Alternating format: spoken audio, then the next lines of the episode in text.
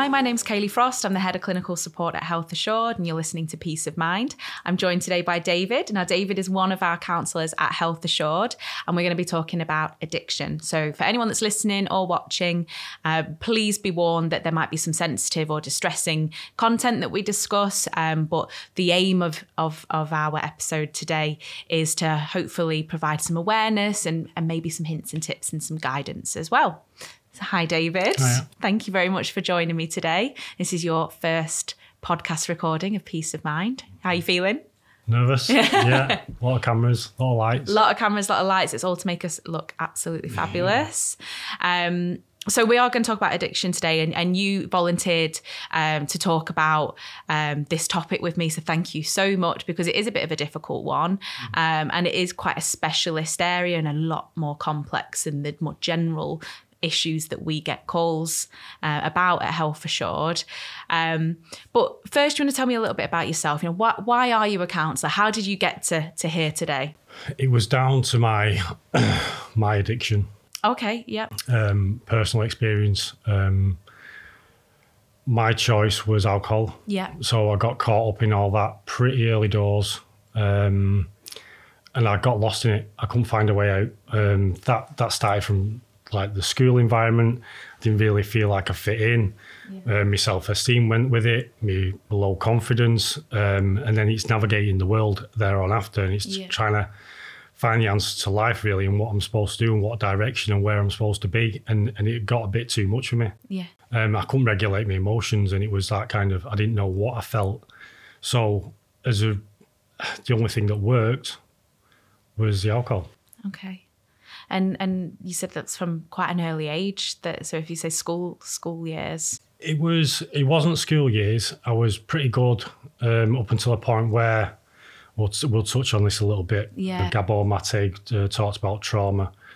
I think trauma is relative. Um, depends on depends on the person. Depends on um, yeah the circumstances. So I was big into football, and so that was kind of my addiction, my escapism Yeah. in that. When I got injured, it's kind of set me back and made me put into me put me into feelings yeah, and I couldn't process it. I didn't know what to do with them. So it was kind of like then I got lost in it. So I'd say college college years Right, when I was back yeah, in yeah. there, it was kind of like I, I didn't like school. So what am I doing at college? You know, the whole process of that, and I'm like I'm, I feel a bit trapped and claustrophobic Yeah. with this expectation that I put on myself, but on this expectation that I've that I've took from others as well. yeah. And I kind of I, rebelled against it really. Okay.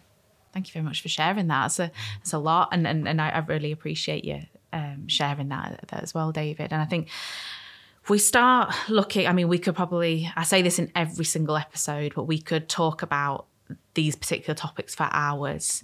Um, and addiction is like a whole um, a whole other um, you know like u- umbrella there. And and it's something that we have a little bit of experience in from from a helpline perspective from an eap and an sap um, but it needs specialist support. It needs specialist intervention doesn't it? And and it's not you know, we at Health Assured or any other kind of helpline service can't diagnose someone, yeah, but we can help guide them and, and move them on um, and signpost them to, to to where might you know be best for them.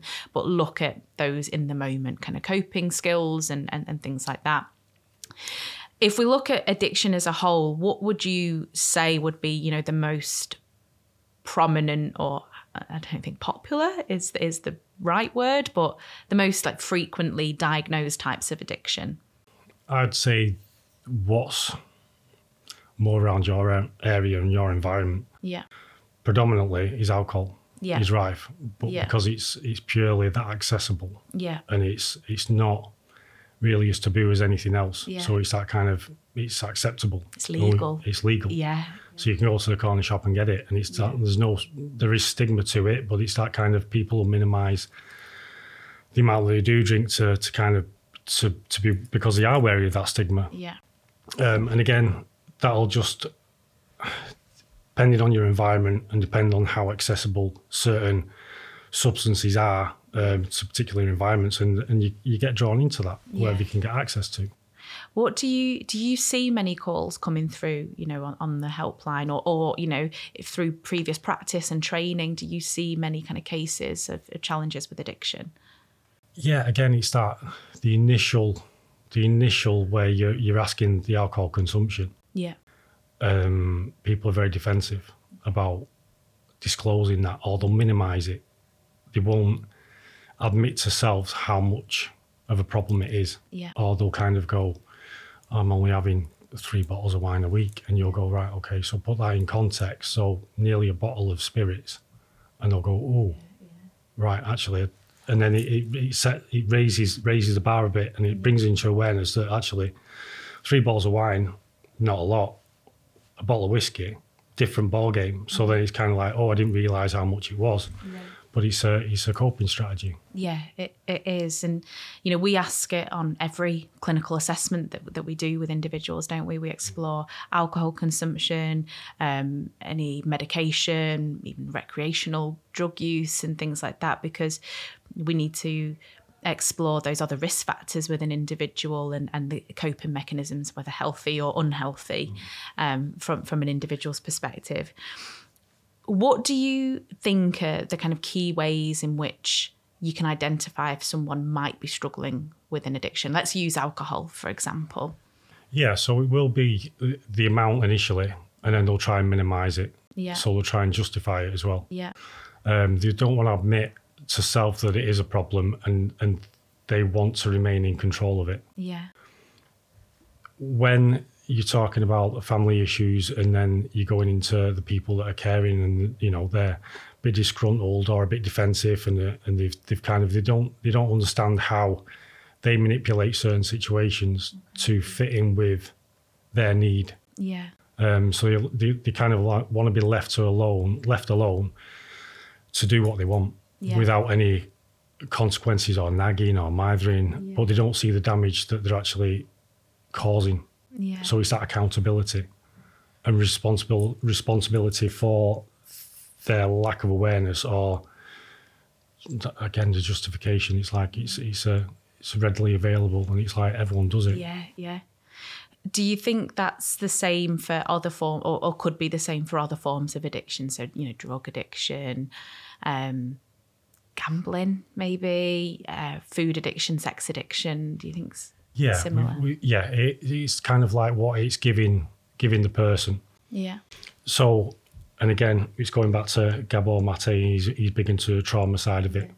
It's it's identifying why you're doing what you're doing Yeah. and what that gives you. So it's that gambling, porn, anything that will take you away from self and then pull you away from how you're feeling, how you're processing it, because people don't know how to do it. It's like they've not been educated how to feel properly. So it's very much a, I'm feeling uncomfortable. How can I get, escape this feeling? So that's where the addictions come in into play. So they'll get that immediate fix and that gratification. They'll kind of pull them out of that. Yeah. Do you think so? Not you mentioned about not being educated on how to feel properly. Do you think that can stem, you know, from early years with individuals? You know, maybe not having the right kind of family dynamic, the right kind of influences um, for them, you know, to see as you as you're growing, as your brain is forming, and and you're you know growing up. Do you think that can impact the likelihood of someone leading into an addiction? I think it's there's a lot of contesting information, and especially if you go into um, a fellowship room steps and whatnot, and and some people have got beliefs around oh, it's hereditary, Yeah. and and it's kind of like I didn't really. There's crossovers with it because in my family dynamic there was always a, a keg on tap or there was always drink in the house, but it wasn't that kind of like because it was accessible. It was what did what did my parents use it for, and it was that lack of being able to express our feelings and emotions. So that's that's where your personality traits become inherent Yeah. because it's their coping strategies of how to deal with certain certain issues and certain feelings. It's like we don't know how to do it. We've come from a wartime generation, so it's that kind of they didn't talk about feelings. It's like Yeah. just get on with it. So then that's passed on to my parents. It's like I don't know because I was never taught by them. So then it rolls over. So then you're you we're caught in this society of like we don't really. It's a doing society. It's like productive. It's like straight from school. It's like you're told what to do. You're told what to think. It's like very regimented up until a point where it's like how you feel. Nobody ever really asked me how how I felt. Yeah. Um, it's quite alien in a school environment, but he was quite alien at home as well. So then, when you're trying to regulate your feelings and emotions and like my goals and my aspirations and this and the other, it's like I'm not really guided or self-regulated. Yeah. It's kind of like what people expect of me. So then you get swept up in that, and it's like mm. then I then I lose. Then people lose part of self with that. So it's that inability to connect with emotions, and yes, it's learned behavior. There's like, I mean, there's different kind of um, methods of, of attack with this, really, because you know the way to uh, potentially avoid or mitigate those, you know, the, the likelihood of f- forming an addiction is to teach those mechanisms when from a very young age and be consistent with that. And I think the school system is very different now. You know, school place counsellors. That was never a thing when I was at school. I'm sure it wasn't when when you were at school. You know, having on on site counsellors. So that's almost work being done. But then there's this catchment area of you know your 20s 30s and 40 year olds that haven't ever really had that you know from a young age again it's learned behaviors so those individuals that never had that experience um, of being taught how to talk about your feelings and express your feelings so i guess it's all adults really i mm. guess how would you what would be the the way to initiate a conversation with someone that you think might be struggling. So you've got a loved one, a friend, you suspect there's, you know, alcohol abuse, mm. um, drug abuse, you know, porn addiction, gambling addiction. I guess there's no one right way of broaching that subject with someone that you care for. But somehow this kind of stigma needs breaking and someone needs to broach this subject before it gets dangerous you know for for their loved one. What kind of advice would you share or what kind of approaches would would you suggest? God's feelings. Yeah. So it's it's take take the actual addiction away yeah don't focus in on the addiction so, so don't talk about I the addiction. I won't, yeah. talk about the yeah. addiction because it, it kind of you've got to understand that if people have got a problem with a certain substance, mm-hmm. that technically is their best friend. So if you're attacking their best friend, they're going to be defensive about it, or they're going to justify why they're doing or minimize. So it's that kind of go at different tactics, like how are you feeling from day to day? Get a gauge of where they're at, mm-hmm. where their sense of direction, goals, like their life direction in, in a way, because all manner of things could infiltrate that that process of being wanting to uh, drink, use drugs, this and to escape what what parts and what dynamics of their life is making it painful for them, and that suffering what's what's causing them. It's like if you're stuck in a in a job that you hate for five years, then it's kind of like, oh, this is just my release from this monotony of kind of life. Yeah. But then they feel stuck and trapped in that. So that that cycle, that pattern of destructive behaviour just just carries on going until they're not really aware of how it's escalated because it's kind of you kind of move the goalposts with it. Yeah. Once once it's kind of acceptable to, I don't know, every other every other day to then every day and then oh it's just a glass and then it just escalates and escalates and escalates. It's like you'll be able to see it uh, for yourself until until I suppose you don't. Yeah. And then that's when it's kind of like, have you cut down your behaviour's not changed, are you hiding it? Are you secret drinking? And then and that that opens up a whole whole new whole new level of deceit and manipulation that comes with it. What what um recovery pathways are there for someone that is struggling with addiction? And let's use alcohol addiction, you know. I'd say straight away, um, I know there's stigma to it. And I, I've had I've had some callers on the helpline where it's it's kind of like you advise them and the fellowship meetings. And like, mm, I don't fancy that because what if someone I know knows there and engaging in this and the other, and I'm like, well, there's a possibility, but is that going to stop you from getting recovery or turning your life around for one person? Doesn't really matter. You know, you might be acquaintances, but you know, it's not kind of, but they're impeding your recovery. You're, they're impeding your your growth and aspirations and you moving forward. Um, but what it does give you initially is that connection with other people mm. and that like-minded kind of behaviors and attitudes around particulars, but it's all tapped in. It's all revolved around emotions. So if you're not used to it, then it's kind of like that's your first port of call to open up and start understanding yourself.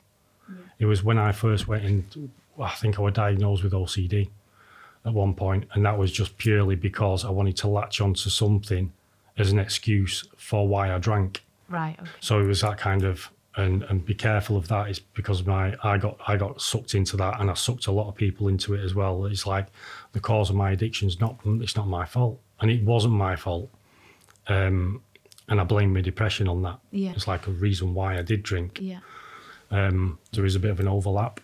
So going into that, um, you know, the the diagnosis, the the addiction, obviously that's never been named as an as a That diagnosis. was it. Yes, yeah, you yeah, reminded yeah. me. So then it was the the OCD. I remember I was uh, I was in a really bad bad way, and I got completely lost in this this cycle of um, I'd do bouts of two week binge drinking, and then I wouldn't eat Yeah. because I'd, I'd have that gagging and I, and I couldn't. So then that's something else to look out for. It's like the diet. You can see it physically. It's like that that'll diminish.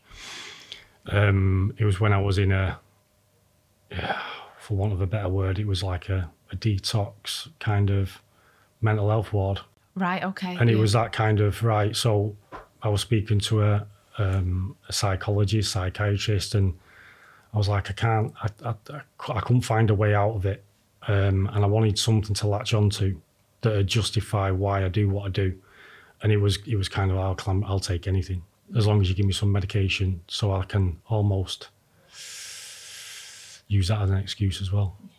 So it was like I got the OCD diagnosis, and I was like, all right, yeah, that explains it because that's hereditary as well. Yeah. But again, it's like patterns of behaviour that you picked up from your parents who's got OCD. It's not necessarily hereditary.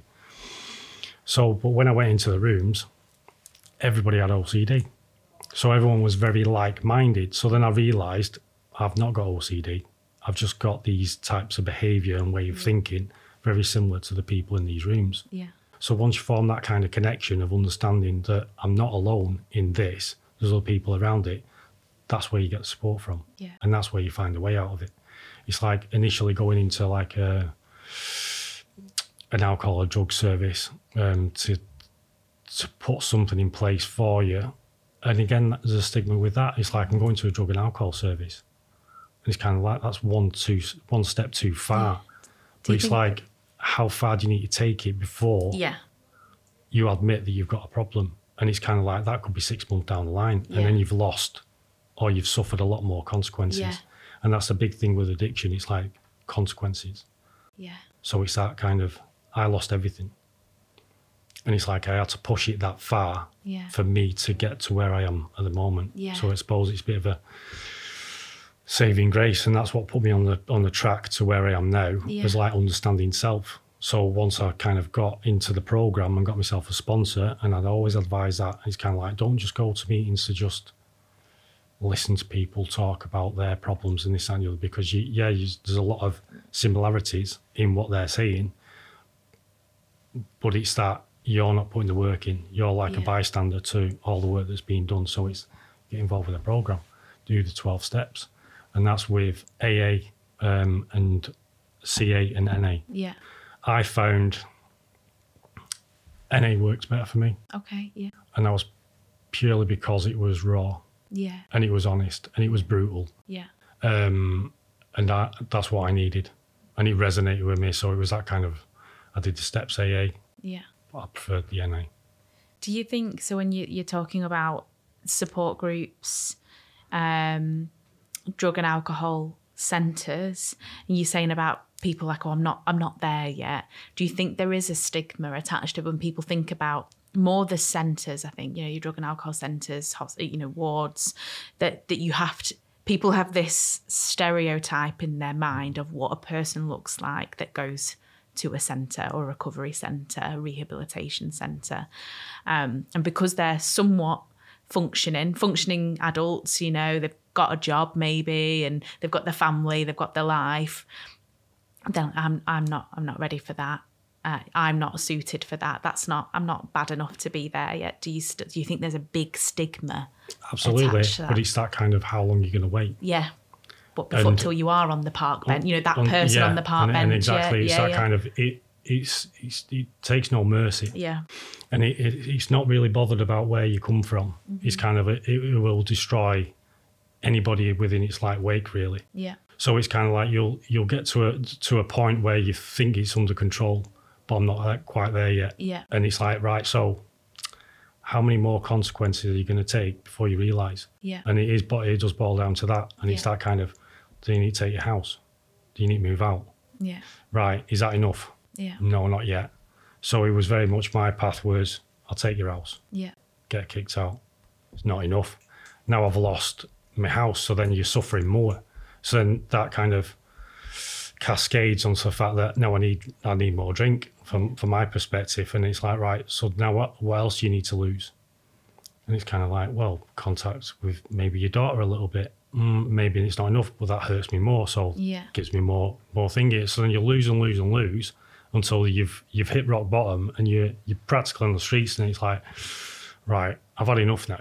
I've had enough of punishment, and it's kind of like how do I get myself better? yeah, but people can't gauge it because it's the subtleties in it. yeah, it's like, don't don't say anything bad about my best friend because it's my support. yeah. Do you think so? Looking at things like binge, like the binge drinking culture, um, and like the like binge drinking addiction. So, you know, it's very glamorized. Again, like I mean, I talk about my relationship with certain things in in each of these episodes as well, and it's something I look back to my university years, my twenties. And living for the weekend, you know, sometimes even a Thursday, start the weekend then. And again you think oh well i'm not waking up and i need a drink every single every, every single day this isn't an addiction but there is such like a glamorized living for the weekend approach and people get themselves into very dangerous situations um physically mentally and financially as well you know do you remember the the times of um, payday loans. Yeah. so I was my early twenties. I worked in debt management at the time as well, and the amount of people that were same age as me, living the similar life to me, in five, six, seven thousand pounds, you know, as soon as they get paid, everything's gone back and they're taking more loans out and that horrible cycle to fund their weekends of binging, partying. Um, I, I think there's less that there's less of a spotlight on that because people say, well, you know, Monday to Friday, oh, I'm at work, I'm doing this, I'm doing that. Yeah, might be a bit ropey still on the Monday, but they're living for that and they're consuming dangerous amounts of alcohol. And that becomes their way of life for years, you know, mm. perhaps all the 20s, the 30s. Do you think that's going to cause big issues, you know, moving forward in terms of addictions and people hitting rock bottom just because it's not waking up Monday to Monday to Sunday, you know, and, and, and having a drink. It's kind of understanding why you're doing what you're doing. Yeah. And it's that because it, it's part of society and it's a rite of passage when you get to a certain age that Yeah, you can go yeah. out and enjoy yourself. But it's kind of like, can you not enjoy yourself another way Yeah. as opposed to going out and getting absolutely wasted? Yeah, yeah. And it's that, well, no, no, because I don't know, what does it give us? And then if you think about it, what does it actually give you? Yeah. What changes your feelings? So then my question is, and I look at it from an outsider now, it's that kind of, what's so unhappy about your life that Yeah. you want to change your feelings? Yeah. But it's also that, is it changing your feelings or is it like with alcohol, for example, it's kind of like, it's dimming down your thought process. Yes. Yeah. So it's making you more human almost. Yeah. So you're taking that conflict out of your head. Yeah. And that's where a lot of people are. It's like with the internal dialogue Yeah. And the heart space. It's like don't people don't connect to the heart space and they kind of overthink it. Mm. Once you put alcohol in the system, it kind of like deregu- it regulates it all. Yeah. And it's that kind of right. So now I'm now I like it. Now I'm now I'm more comfortable because you're more yourself. Yeah. You're more your authentic self Yeah. when you're in alcohol. Yeah. So it's like we practice being more authentic self Yeah. without it. Yeah.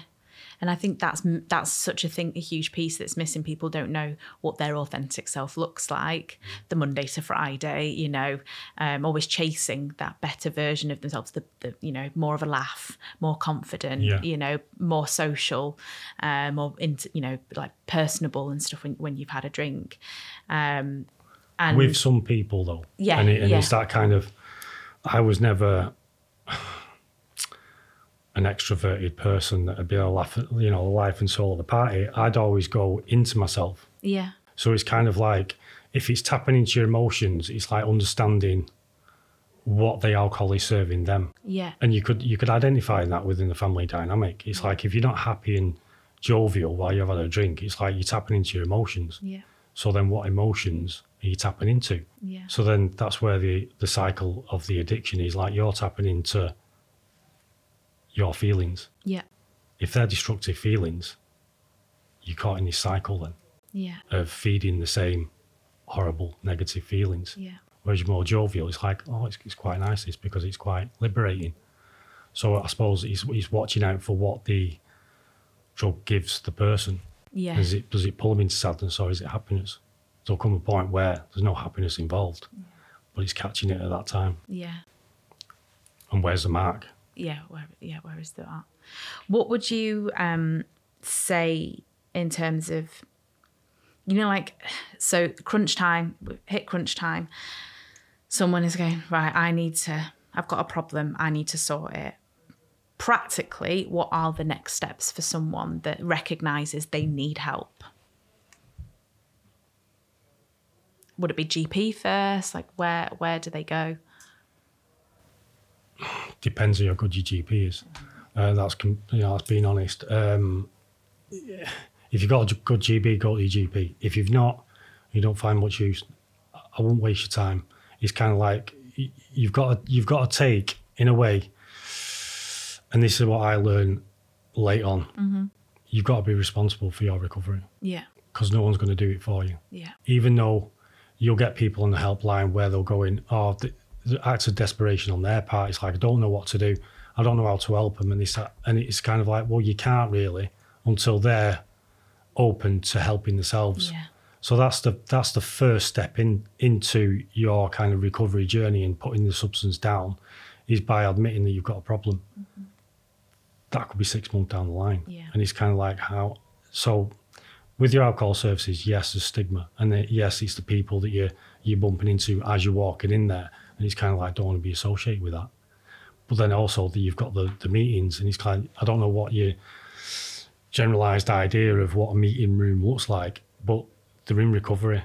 So they want a better life. So the kind of what I can say is the most genuine, authentic, loving people you're ever likely to meet because they've had to do the work. yeah So it's that if you want something that'll ease you in as your first port of call, get to a meeting yeah because you'll be welcomed with a brew and a biscuit. And it's like you'll you'll be sat by next to someone if you, if you don't feel comfortable. People will come and talk to you. If you want to be left alone, they'll leave you alone. You don't have to you don't have to share. You don't have to speak in your first couple of meetings. It's kind of like just get a feel for it. yeah And it's kind of as long as you come away from there with some idea that, yeah, I felt a connection, you will do. And uh, I'm not judged. Whereas you are in day to day life, yeah you know, when it's that kind of, the safest space. it is a Yeah, safest place, yeah. but it's, it's, it's, it's, um, it's a unique experience Yeah. because that's how people should be. Yeah. And you wouldn't have thought you'd get that from an AA or an NA meeting. Yeah. You know, talking talking about meeting are, are there forgive me for my ignorance, are there meetings and um, you know, groups for various different addictions? Because I, I know AA and I know GA Yeah. for, for gambling, but Yeah. are there you mentioned NA, what's NA? Narcotics. Narcotics, yeah. You got Cocaine Anonymous. Okay, yeah. Um, and then you, I don't know how they word it. There was Sex Anonymous. Yeah, okay. Um, it's just the ones that I'm I'm, I'm privy of. But then Yeah. there was also um, Lip Balm Anonymous Lip balm, Hmm. anonymous. because again, it's that kind of it's a habit. Really? Yeah, So there's there's there's communities and there's groups for pretty much a- any addiction. pretty much. Yeah. Yeah.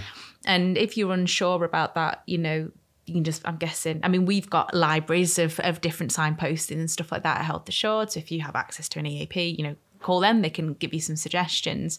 But it could just be a simple case of popping things in online and seeing where your nearest support group is. I'm guessing. Is Yeah, there's, yeah, there's, there's, I know there's a lot of men's groups out there. yeah, Um, obviously, I've not looked at the women's side of it, but there were women's, women's groups as well. Yeah, Um, so it's just tapping into if you don't feel comfortable in going to, you know, an NA on it because of the Yeah. stigma or whatever, go into your local, say, an Andy Man's group or something Yeah, like yeah, that. They're popping up all over the place. yeah, So it's just getting in that habit of talking about how you're feeling and what's going on for you. And then it's like starts the process because if you feel trapped or you can't disclose or share within a family dynamic or you can't share within your friends, it's like outsource it to someone that an impartial yeah. that they will listen and they do care. and it's people are all there to work on themselves and and and hopefully share and support other people that have maybe earlier on in their journey journey of recovery. And, and it, you saying about it being you know like a non-judgmental space it reminds me you know of people when they've got anxiety of going into a gym and what people going to think are they looking at me with what I'm wearing and doing this and do I look silly?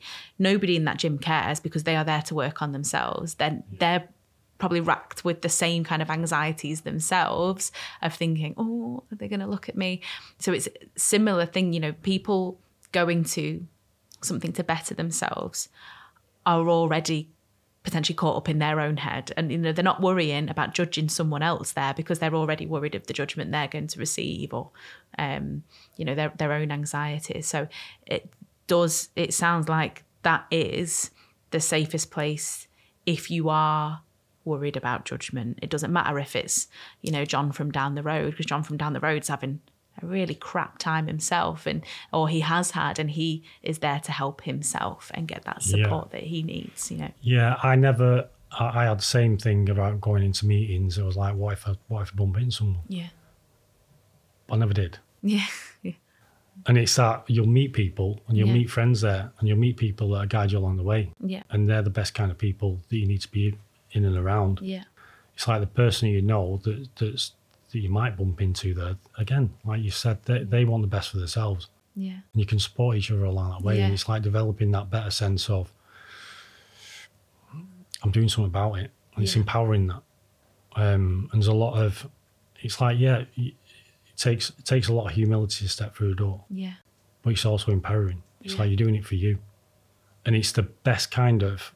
i if you know people want counselling for their addiction, that go to your meetings, Yeah.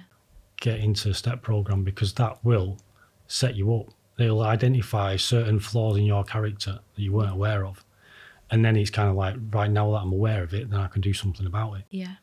and it and that's what the gift of recovery is. It's that kind of I can remold myself into the person I want to be. Whereas everyday people don't have that opportunity. Yeah. What do, I mean, we could, we, we said it before, we could talk about this for a very long time. What do you think, before we wrap this up, I feel like, you know, we, we, we've covered a lot, probably could do 10 more episodes on it. Um, what do you think some kind of three key takeaways, you know, for anyone that's listening to this that's worried about some maybe red flags in themselves or other people, you know, what three things, you know, would you want them to take away from listening to this today? You're not alone. Yeah. You don't have to be. Um, and it's like you.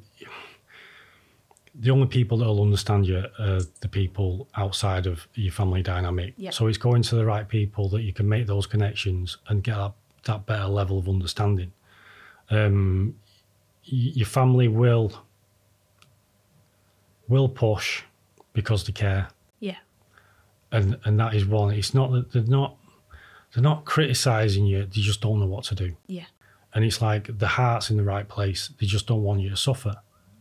It's that you don't understand that at the minute that you are suffering, and it's that don't take it to heart um, with your family because family are key uh, to it, and it's and it's it's always a place for change. It, it provides that motivation. So it's that kind of. My daughter was mine. You know, she was my guardian angel, and it's kind of like that's the reason why I got recovery in the first place. Um, so don't push your family aside neither. So that's definitely key. It's about connecting.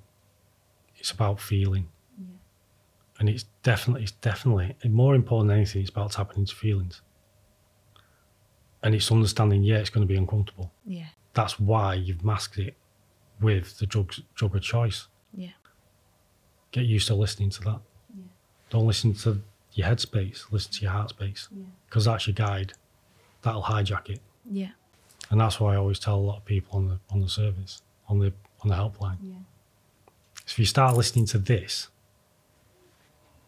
that'll guide you right. Yeah. That'll hijack. And just remember that. That was lovely. that was, that was re- that's a, I think a perfect way to end this episode and thank you for sharing so many of your, your own personal experiences as well. I, that is, you know, it's invaluable as well to for anyone that's listening. Um, it might resonate with a lot of people, um, and I think you'll help validate and normalize a lot of things for for anyone that's listening. So, thank you so much. I've learned a lot as well, and I'm sure other people listening will have learned a lot as well. And and just to anyone that is listening that is concerned, reach out for support, whether it's for yourself or others. Seek some some guidance and um, some more advice. Um, if you've got access to Health Assured through the EAP, just give us a call if you just want to hash something out with someone um, and just talk talk that out and might get a little bit more clarity and perspective on what to do next. So thank you very much, David. It's been it's been a pleasure. I really appreciate it. Thank you.